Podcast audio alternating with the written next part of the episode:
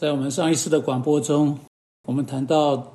要整顿你的婚姻时，要从哪里开始？我的建议是，啊，你和啊你的配偶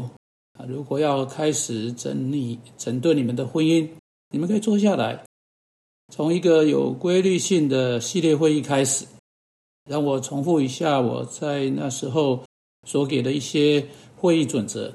也许。对你们没有啊来收听上次广播的人会有帮助。我首先建议这些想要重新建立你们两者之间的沟通的会议啊啊，你们是呃在某个时点上是没办法沟通的，也就是说你们之间有不对的事情，那所以你们要从啊两个人就要从啊读以佛所书第四章二十五到三十二节。啊，好好读。那么这些经文呢，谈到很多基督徒沟通应该有的样子。我们在那段经文中被告知，我们不应该把事情留到第二天了。啊，生气却不要犯罪，不可含怒到日落。然后污秽的言语一句不可出口。只要凡事说造就人的好话，哈，有问题出现的时候，你要讲呃有恩慈的话啊，去帮助那些听见的人啊，不要叫上帝的圣灵担忧。一切苦毒、恼恨、愤怒、嚷闹、诽谤，都要除掉，并要以恩慈相待，存怜悯的心，彼此饶恕，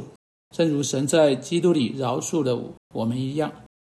所以你看啊，如果你留意这些这些话，那你在会议桌上坐下来，那么你开始就开始的很好。那么在会议开始就读这些呃呃这些话哈，然后来求上帝祝福这次会议。丈夫要注意啊，会议开始和结束的时间啊，至少会议时间要半小时，但不要超过一个小时。在第一次会议中，要列出一张清单啊，丈夫的清单、妻子清单哈，两男的清单啊，妻子做记录，写下丈夫知道他对不起上帝、对不起妻子、对不起孩子的所有事情哈，这一张清单。那妻子也写下他知道他对不起上帝、对不起丈夫、对不起孩子的所有的事情。那么这一张清单一定是要具体的清单，也就是说，啊，能够被改变的特定事情，而不是抽象的哈，不是一般性的。像我上次说的，我的丈夫不会替别人着想，你没办法替不会啊，呃，不啊，对这个不会替别人着想采取任何行动，因为这是抽象的，啊，你应该在这个这一个名称底下啊，列出啊，他不会替人着想的五六件事情。啊，他乱丢铅笔在椅子上啊，期待我替他捡起来放在抽屉里哈，这这一类的事情，你可以对啊乱丢铅笔做什么，对不对？或者把它放在椅子上或放在抽屉里。但是你呃说不会替别人着想，这抽象的，你没办法做什么事情。这是第一次啊，第一天啊，然后在第二天，你们继续列出那一张清单的项目哈。然后，如果你知道你已经把你所能啊想到的哈，你对不起对方、对不起上帝的所有事情都详尽写出来，那你就可以在那个纸上画一条线。你先把梁木从自己眼中除掉啊，然后你再到看你妻子的栏位哈，那你看到妻子栏位，他看到你的部分，所以啊，大家都有一个具体的项目了，很可能会有七十五个到一百个呃那么多的项目哈。如果真的有那么多的项目的话，你要确定就是呃这些项目都是具体的项目。好，那你就拿着这些项目中一个最小的、最容易的、最简单的问题啊，你们两个人一起开始从上帝的话去解决这个问题，就发现啊，试着去发现对这个问题的答案，是你们两个人都能够一致同意，而且啊答案是要跟圣经相符的。你要知道，这是人开始沟通的方法啊！如果你们有口角、有争吵，还继续下去的话，我就建议啊，那时候沟通没有恢复哈，问题变得更不愉快。你们很需很可能就需要有第三方，好像你的牧师来介入，在这个重新建立你们彼此之间关系的过程中，来帮助你们。啊，今天我要建议另一件事情。是可以从第一天就啊跟呃刚才说的这个立刻一起去做的啊。你可以看到，就前面这个是负面的哈，那要转变成正面的哈啊，不是一直说到不对的事情。你们可以在关系上开始就去做对的事情啊，有一个正面的事情，你可以从第一天起就开始去做。我我常常把这一点呢指派给人，因为我发现，如果人们不是被导向在这个方向上面，如果他们想要改变他们的婚姻的情况，他们需要在他们的心思，在他们导向上有所改变。啊，保罗在腓利比书第二章说到，在教会中的成员如何带来合一。哈，同样的原则当然也可以适用在家庭的合一，或任何两个基督徒之间的合一。啊，他说，凡事不可结党，不可贪图虚浮荣耀，只要存心谦卑，个人看别人比自己强，个人不要单顾自己的事，也要顾别人的事。哈啊，这些是很重要的经文，腓利比书二章。第三节、第四节，你要记在心上。我建议啊，一个可以开始的方法啊，就是一个很小的范围啊，但至少你可以开始。我说这是非常有管用的建议哈，就是你开始列出一张你不叫别人看到的个人清单。